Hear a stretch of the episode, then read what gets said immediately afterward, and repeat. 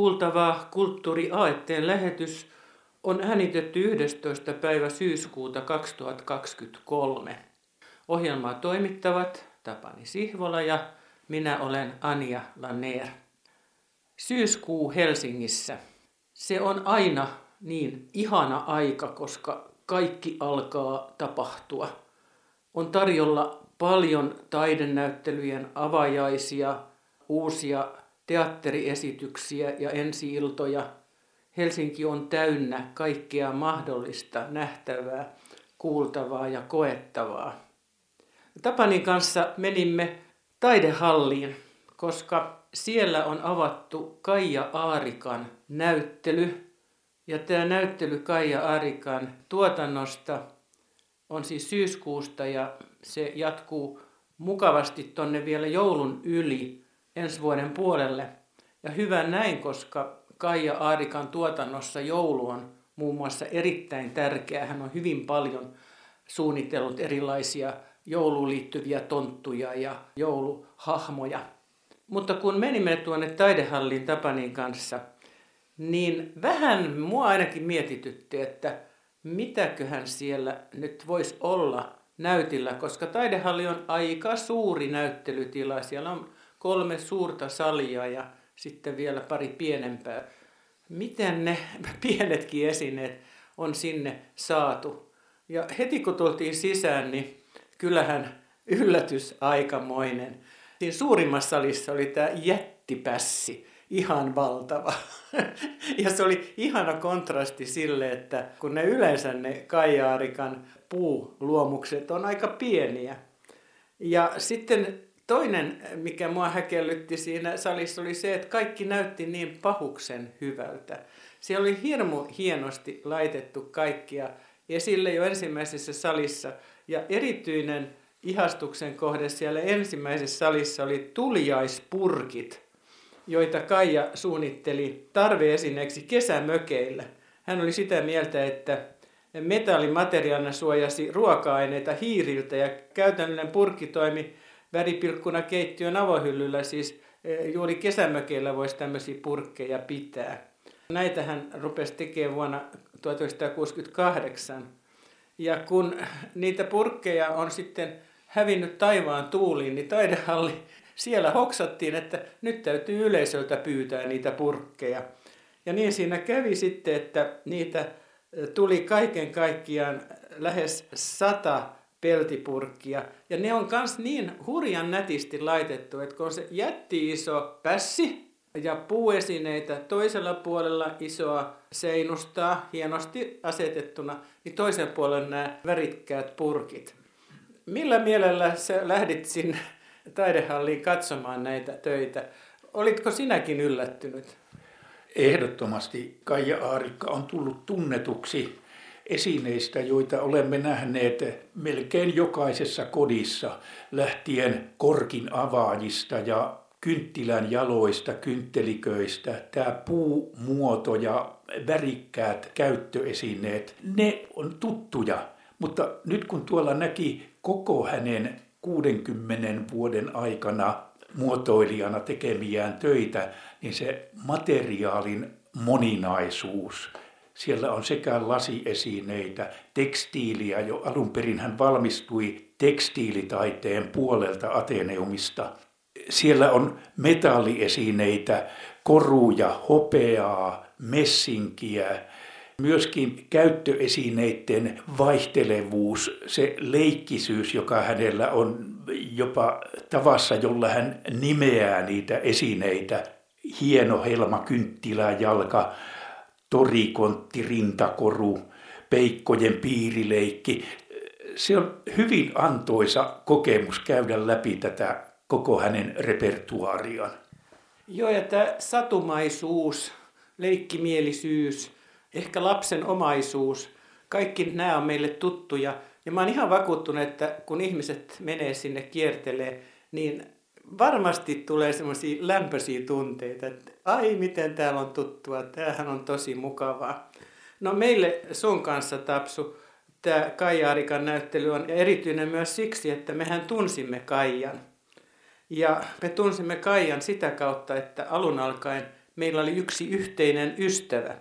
Ja kyseessä on Kylli Koski, Kyllitäti, joka tunnettiin televisiosta lastenohjelmistaan. Kylli ja Kaija oli jo 50-60-luvun taitteessa tutustuneet toisiinsa, sillä Kylli Koski halusi perustaa lapsille oman Kyllitädin piirustuskoulun. Ja hän sitten haki sille sijoituspaikkaa Helsingistä ja hän päätyi sitten osoitteeseen Fredrikin katu 56. Sama talo, jossa on Espilän ravintola. Ja kauppakorkeakoulun ylioppilaskunta itse asiassa omistaa tuon rakennuksen. Siellä viidennessä kerroksessa sitten alkoi tämä koulu. Ja Kylli kertoo muistelmissaan näin, ja mä nyt siteeraan tätä, koska olen jopa itse kirjoittanut tämän kirjan, niin ihan luvan kanssa nyt siteeraan. Samana päivänä, jolloin lehdessä oli ilmoitus koulusta, järjestin ystäville tupaan tuliaiset. Tupaan tuliaiset olivat täydessä vauhdissa, kun kuvaussihteeri Kaija Rusto otti puhelimessa vastaan ilmoittautumisia kouluun. Koulusta tuli arvaamattoman suuri menestys. Puhelin soi kaiken aikaa. Minä kaatelin kahvia tupaan tuliaisiin tulleille ihmisille ja Kaija vastaili puhelimeen. Se oli yhtä hullun myllyä. Tupa oli täynnä väkeä ja lisää tuli kaiken aikaa. Siellä vilisi TV-julkiksia, opettajatovereitani ja taiteilijaystäviäni. Sain myös uusia tuttavia. Kaija Arikka, jolla oli toimisto samassa talossa, tuli ihastuttavan kukkavihkon kanssa. Meistä tuli aikaa myöten hyvät ystävät ja minua pyydettiin Kaijan nuorimman tyttären kummiksi. No niinhän siinä sitten kävi, että, että Kylli sai myös näitä Kaijan suunnittelemia koruja ja jopa niin, että Kaija Aarikka suunnitteli ihan unikki korun Kyllille. Kyllillä oli satusormus, jossa hänen tarinansa mukaan hän lapsille kertoi, että tämä on satusormus ja täällä näitä satuja sitten on. Ja lapset vähän ihmetteli, että miten siellä voi olla, kun se on tyhjä se sormus, kun sen avasi. Mutta Kylli sanoi, että no sadut onkin näkymättömiä. Kaija Arikka teki vartavasti minulle suurikokoisen satusormuksen. Sen nimi oli Totuuden helmi. Se oli suuri hopeapallo, jossa riippui hopeaketjussa pienempi pallo. Kun sormuksen avasi, sisällä oli pieni hopea sydän. Minulla oli myös muita aarikan koruja, muun muassa valtavan kokoinen sormus siritin, joka oli täynnä heliseviä hopeapalloja. Ja jos mä nyt muistan oikein, niin juuri nämä helisevät sormukset oli kyllin mukaan äänimiesten kauhistus siellä televisiossa. Jos te muistatte, kuuntelijat, jos teillä on mielikuva siitä, miten kyllitäti kertoi satuja, niin hänen kätensä hän upeasti liikkuu ja samalla kun hän piirsi ja, ja maalasi näitä kuvia, niin kyllähän siinä sitten, sitten helisikin. No tässä tuli mainituksi, että kun he tutustuivat, heistä tuli oikein hyvät ystävät ja loppujen lopuksi sitten Kyllistä tuli myös Kaija Aarikan nuorimman tyttären Melina Ruokosen kummitäti. Ja kirjassa Kylli kertoo, että nuori kummityttöni Kaija Aarikan tytär Melina Ruokonen lähetti minulle onnittelukirjeen Alankomaista, kun täytin 80 vuotta. Lähetin Melinalle kiitoskortin, jossa kirjoitin, Melina, et usko miten hauskaa on olla vanha. 17-vuotias tyttö vastasi, en usko. no tämä kuvaa tietysti kyllitäti, mutta tämä kuvaa myös Kai, Kaijaarikkaa. Ja kun me sitten tutustuimme Kyllin kautta Kaijaan ja erityisesti oli sitten semmoinen tilanne, kun Kylli 90-luvulla kuoli, että me perustettiin Kyllikoski-seura. Ja se Kyllikoska seura antoi stipendejä nuorille taiteilijoille – ja me kokoonnuimme siellä Kaijaarikan tiloissa, siis heidän toimitiloissaan ja myös Kaijaarikan kotona. Ja hän osoittautui erittäin miellyttäväksi, mukavaksi, vieraanvaraiseksi. Hän, hän kutsui myös sinne kesäpaikkaansa Somerolle. Joten siellä kun kävelimme, niin kun siellä oli niitä Kaijan kuviakin ja olihan siellä joitakin videoita, niin oli onnistunut siinä, että tämä Kaijaarikan henki tai hän, hän musta oli niin vahvasti läsnä. Koitko sinäkin niin? Kyllä, kyllä Kaija Aarikka oli sekä töittensä videoiden että sen koko ilmapiirin, atmosfäärin kautta läsnä siellä. Niissä videoissa kuvataan muun muassa sitä, minkälainen hänen suunnitteluprosessinsa on, jossa hänen elävyytensä, luonnollisuutensa, välittömyytensä tuli hyvin näkyviin, kun hän tekee luonnoksia, niin hän ei suinkaan piirrä millin tarkasti lopullista työtä, vaan hän tekee hahmon ja sitten hän neuvotteli luottopuuseppänsä kanssa, joka osasi kertoa, kuinka se on mahdollista toteuttaa, mitä hän toivoo ja ajattelee. Eli se suunnittelu oli sosiaalinen prosessi hänelle. Kaija hän oli syntynyt 1929 ja kuoli 2014. Ja Kylli tosiaan 90-luvulla. Nämä kaksi valovoimaista, ihastuttavaa ihmistä, niin tässä nyt vaan voi toivoa, että siellä pilven päällä, niin kuin Kylli sanoi minulle, että älä nyt sure sitä, että minä tulen kuolemaan, minä vilkutan sinulle sitten varpaillani sieltä pilven päältä niin nyt voidaan sitten kuvitella lapsen mielisesti, että siellähän nämä ihanat rouvat jatkavat yhteistä pohdiskelua ja, ja ilonpitoa. Mutta mennään sitten toisen valovoimaisen, siis erittäin valovoimaisen kirjailijan tuotantoon tämän ohjelman aikana. Ja nyt on kyseessä jännitysnäytelmien kuningatar Agatha Christie – ja hänen näytelmänsä Hiirenloukku, joka on vihdoinkin saapunut Helsinkiin. Ja, ja sehän on ollut Lontoossa ja näin väitetään, että 70 vuotta sitä on esitetty, että tuossa oli näin koronavuodet, välivuodet, mutta, mutta yhtäjaksoisesti mikään näytelmä ei milloinkaan ole näin menestynyt. Näimme tuon näytelmän Helsingin kaupunginteatterin areenanäyttämöllä – ja kyllähän sekin herätti aikalaista uteliaisuutta, että voiko se todellakin olla niin vetovoimainen näytelmä, että englantilaiset haluaa sen nähdä aina vaan uudestaan. Mitä tunnelmia sussa heräs? Oletko vakuuttunut, että kyllä se Agathe Christia oli taitava? Kyllä tämä näytelmä on ainoa lajissaan. Ei pelkästään siksi, että se on maailman ennätysluokkaa esityskertojensa määrässä lähes 30 000 esitystä 70 vuoden aikana, 10 miljoonaa katsojaa. No, nämä jo tekevät siitä kiinnostavan, mutta ennen kaikkea se on minusta oikein perusnäytelmä. Siis varmaankin olettaisin, että Agatha Christie on hyvin koulutettuna henkilönä lukenut Aristoteleen runousoppia ja siinä on kyllä rakennettu ajan, paikan ja toiminnan yhteys kiinteästi huoneteatteriesitykseen, jossa yhdessä näyttämökuvassa tapahtuu kaikki juohevasti, luontevasti. Henkilöhahmot ovat tyyppejä, jotka voisivat olla elävästä elämästä ja Akata Kristi on elämänkerrassaan kertonut, että tapahtuman tausta on tosi. Tämä Helsingissä nyt nähtävä Miikka Murasen ohjaama hiirenloukkuesitys on hyvin perinteisesti Agatha Kristien hengessä tehty. Lavastukseltaan, puvustukseltaan, tyyliltään 50-luvun sotien jälkeisen Englannin kuva. No meillähän oli sikäli vähän huono tilanne, että me tiesimme murhaajan, mutta nythän on ankarasti kielletty Suomessakin, että sitä ei saa sitten paljastaa seuraaville katsojille, jotka sinne tulee, koska kyllähän paljolti tämän näytelmän idea on siinä, että hämätään. Niin kuin Agathe Kristia kirjoissaan on taitava hämääjä.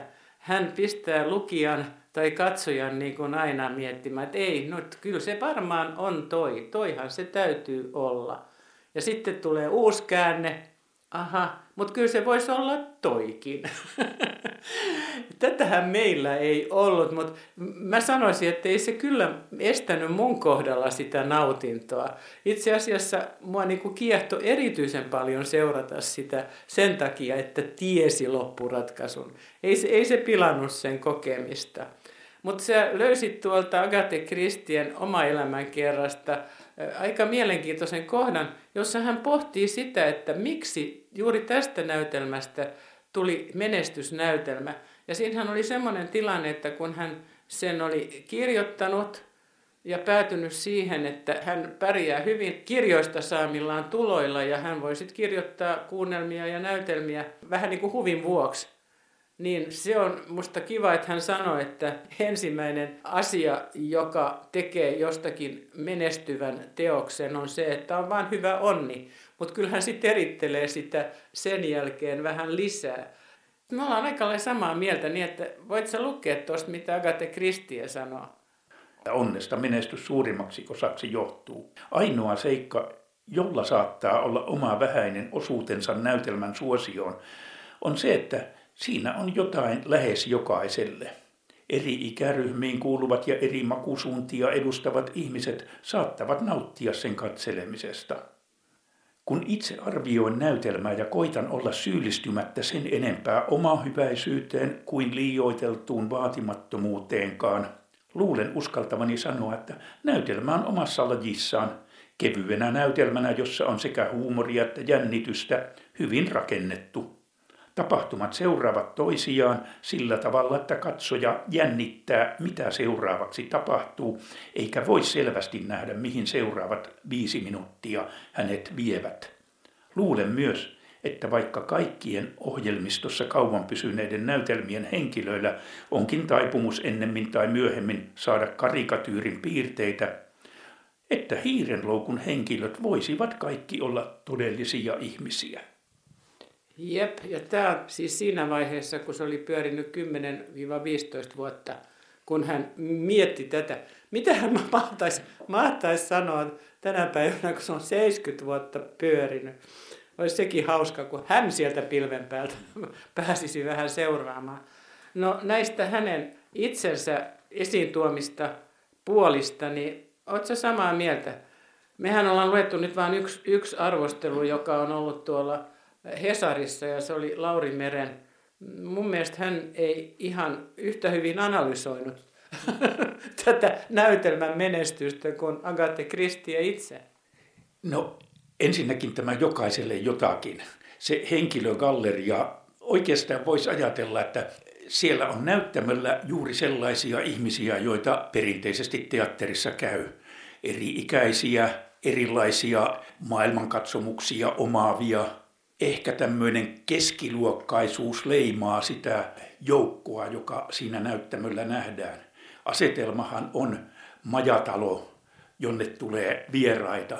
Tilanne 1950-luvun alun Englannissa oli se, että sodan jälkeen oli pulaa kaikesta. Ja se leimaa majatalon tilannetta. Niukkuuden lisäksi on olosuhteet, joissa lumimyrsky sulkee kaikki tiet ja joukko jää eristyksiin. Ja tämä luo omat jännitteensä jo näiden ihmisten kesken.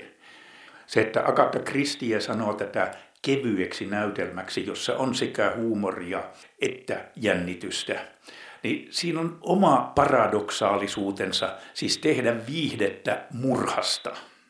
Ja tehdä viihdettä murhasta niin, että se on myöskin hauskaa se tietysti rakentuu näihin henkilöhahmoihin ja näyttämöllä niiden esittäjien taitoon. Ja minusta myöskin Miika Murasen ohjaus rytmittää sitä mainiosti, että välillä on selkeästi jännittynyt odottava tunnelma ja sitten tulee helpottava naurun hetki siihen väliin, joka tulee sekä tekstistä että henkilöiden oikein ajoitetusta rytmityksestä kun mä katsoin näytelmää ja muistelin myös erinäisiä Agathe Kristien loistavia rikosromaaneja, niin se tapa, millä hän on kirjoittanut, niin se on niin ainutlaatuinen, älykäs ja oivaltava. Mutta nyt kun tänä päivänä sitten katsoo tuota näytelmää tai seuraa noita Agathe Kristien juttuja, niin kyllä sitä niin kuin väkisin näkee, miten paljon häntä jäljitellään.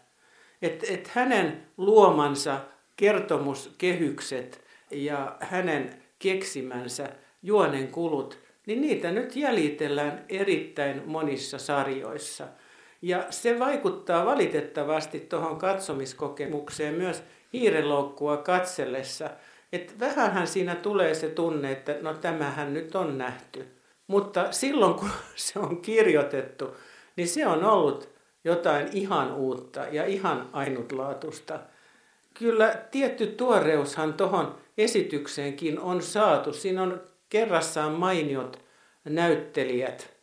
Ja en mä kyllä malta olla siihen juoneen puuttumatta. En kerro murhaajaa, mutta yksi piirre, joka on myös Agathe Christien kirjoissa ja tarinoissa, että kun murha pitää tapahtua. Se niin kuin kuuluu murhanäytelmään. Eikö tämä sympaattinen Agathe Christie mieluusti valitse semmoisen uhrin, joka on jo valmiiksi ehkä katsojien tai lukijoiden mielestä niin kuin siitä kenkuimasta päästä. Et meille ei tule niin kuin hirveän paha mieli, että tuon tyyppinen ihminen joutaisi tulla murhatuksi ennemminkin kuin joku hyvin sympaattinen. Joo, minusta se on kyllä Agatha Christien taitoa tehdä niin, että vaikka tämä on murhamysteeri, niin siitä jää mukava olo sen esityksen jälkeen. Se päättyy kuitenkin sellaiseen taas ehkä tämmöisen aristoteleelainen katarsis, vapauttava tunne siitä, että homma selvisi ja no emme, emme kerro juonesta sen enempää, mutta lopussa kuitenkin isäntäpariskunta saa sovittua riitansa. Ja tästä näytelmästä puuttuu se, mikä esimerkiksi novellissa on, että vähän mysteerihahmoksi siellä jää Santeri Kinnusen esittämä herra Paravicini, eh, ulkomaalaiselta vaikuttava henkilö, joka on hieno herra, mutta jolla on jotakin salattavaa, niin kuin itse asiassa kaikilla henkilöillä tässä näytelmässä on omat salaisuutensa, joita availlaan niin, että jännitys vaan syvenee. Ja tämä herra Paravicini novellissa paljastuu lopussa mustan pörssin kauppiaaksi, joka siis sodan jälkeisessä elintarvikepulassa kulkee Rolls-Royce autollaan, jossa on sitten kaikenlaista arvokasta elintarviketta ja hän lahjoittaa sitten paistin tälle talon emännälle lopussa, jonka seurauksena emäntä ilahtuu niin, että häneltä palaa kakku pohjaan. Tämä jäi tästä näytelmästä puuttumaan, mutta se kuvastaa sitä kristien tapaa tuoda hyvä mieli tarinan loppuun, eikä suinkaan niin, että ihmistä jäisi piinaamaan tapahtumaan kauheus. Joo, kyllä se vähän mietityttää, että miksi se musta pörssi siitä jätettiin pois ja miksi se kakun palaminenkin jätettiin pois. Aika kivoja detaljeja. Jos nyt tekijät sattuisi kuulemaan tätä meidän ohjelmaa, niin laittakaapa ne siihen. Se rikastuttaa kyllä sitä henkilöstögalleria. Ja tämä henkilöstögalleriahan on runsas kahdeksan henkilöä. Ja jokaisen henkilön, henkilöhahmo on rakennettu kyllä hyvin taitavasti.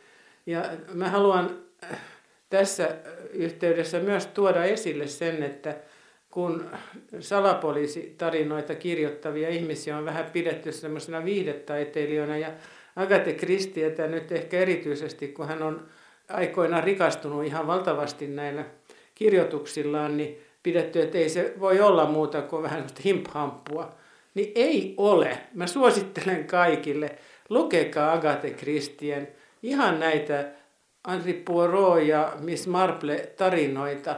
Ne on taitavasti vaan rakennettu, plus siis miljökuvaukset. Mä oon lukenut niitä niin paljon, että mä luulen, että mä tunnen aika hyvin nyt tuota, tuota, englantilaista maaseutua nimenomaan niiltä vuosikymmeniltä, joista Agathe Christie kirjoittaa. Ja vaikka näin on käynyt, että minä koen, että olen päässyt näihin Agathe Christian maisemiin ja pikkukaupunkin miljöihin aika hyvin sisälle, niin aika yllättävä tietohan tuolta löytyy, että ei tämä olekaan ensisijaisesti turistejen suosima tämä Lontoon esitys, vaan siellä vaan englantilaiset, perusenglantilaiset käy uudestaan ja uudestaan ja uudestaan katsomaan ja aina vaan uudet sukupolvet katsojatilastojen mukaan näyttää siltä, että, että se on ennen kaikkea englantilaisten oma näytelmä. Ja englantilaisten halu nähdä se on tietysti osittain sitä, että sukupolvet kertovat toisilleen, milloin he ovat siellä olleet, ja sitten täytyy nuoremman sukupolven päästä näkemään se, kokemaan itse. Se on vähän niin kuin rituaalia, ja vaikka Agatha Christie puhuu siitä, että ne henkilöhahmot saattavat tulla karikatyyreiksi, niin ne, tässä tapauksessa näyttelijäkunta vaihtuu, ja jossakin Guardianin artikkelissa, jossa on pohdittu 60-vuotis juhlien aikaan, mikä tähän suosioon pohjautuu, että se ei ole mikään tähtinäyttelijöiden näytelmä, vaan siellä on ollut 400 erilaista ammattinäyttelijää näiden 70 vuoden aikana näyttelemässä sitä. Tietysti se, että, että sitä toistetaan uudestaan ja uudestaan, niin on herättänyt epäilyksiä, että, että muuttuuko se rutiiniksi, jossa ei enää ole sitä kipinää mutta näyttelijät itse ovat tässä lehtihaastattelussa vakuuttaneet, että ei, kyllä se joka kerran on koettavissa se, milloin yleisö ottaa sen jännityksen vastaan, milloinka saadaan ne naurut aikaiseksi. Ja toisaalta näyttelijäjoukko on kuulemma tehnyt keskenään erilaisia parodiaesityksiä tästä näytelmästä. Siitä on jopa kuuluisat näytelmäkirjailijat Tom Stoppard on tehnyt oman näytelmänsä, joka parodioi hiirenloukkua. Mutta hiirenloukku on kuitenkin pysynyt sen oman teatterinsa suojissa. Sille ei ole annettu elokuvaoikeuksia, ei televisiofilmauksiin, niin kuin lähes kaikkia muita Agatha Christien tarinoita on nähtävänä TV-sarjoina ja elokuvina. Kokonaisuudessaan se on oma instituutionsa ja varsin englantilainen instituutio. Brittiläiset turistit, näinhän sanotaan, että jos britti menee Lontooseen käymään, niin siihen käyntiin aina liitetään hiirenloukku.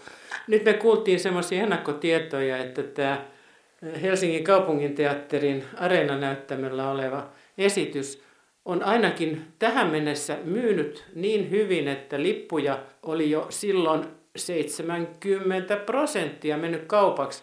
Ja tiedottajan mielestä tämä oli erittäin hauska yhteensattuma, kun näytelmä on pyörinyt 70 vuotta. On jännä nähdä, miten suomalaiset ottaa tuon vastaan. Meissä ja, ja Briteissä on kyllä jotain samoja piirteitä, vai koetko sä että britit on kovin erilaisia kuin suomalaiset? No en. Olet oikeassa, että joku tietty pidäkkeellisyys, hillintä, itsehillintä ei riehaannuta kovin herkästi tunteen ilmauksiin, mutta sitten sopivasti ikävätkin asiat jonkinlaisella tummalla huumorilla sävyttäen voidaan ohittaa. Ja tällainen eri tilanteiden hallinta että siihen pyritään, että ne pitäisi hallita. Ja siitähän syntyy myös se jännite, kun ihan äh, outoon hommaan lähtenyt nuori pari ottaa vastaan hyvin erikoisia vieraita omaan täysihoitolaansa. Ja jokaisen kohdalla syntyy niitä jännitteitä. Mutta kuuluu pitää se rooli, kuuluu olla niin kuin isäntäväen kuuluu. Ja tässä on ehkä just sitä, mitä sä sanoit, että kyllä, kyllä meissä on ihan samoja piirteitä. Tällä kertaa täällä kulttuuriaetteessa me Tapanin kanssa ensin kerroimme Helsingin taidehallissa avatusta Kaija Aarikka-näyttelystä. Ja sitten loppuaika käsiteltiin Agate Kristien hiirenloukku-näytelmää, joka on nähtävissä Helsingin kaupunginteatterin areena-näyttämöllä. Äsken kuultu ohjelma oli äänitetty 11. päivä syyskuuta 2023. Ohjelmaa toimittivat Tapani Sihvola ja minä olen Anja Laner. Kuulemiin hyvät kuuntelijat.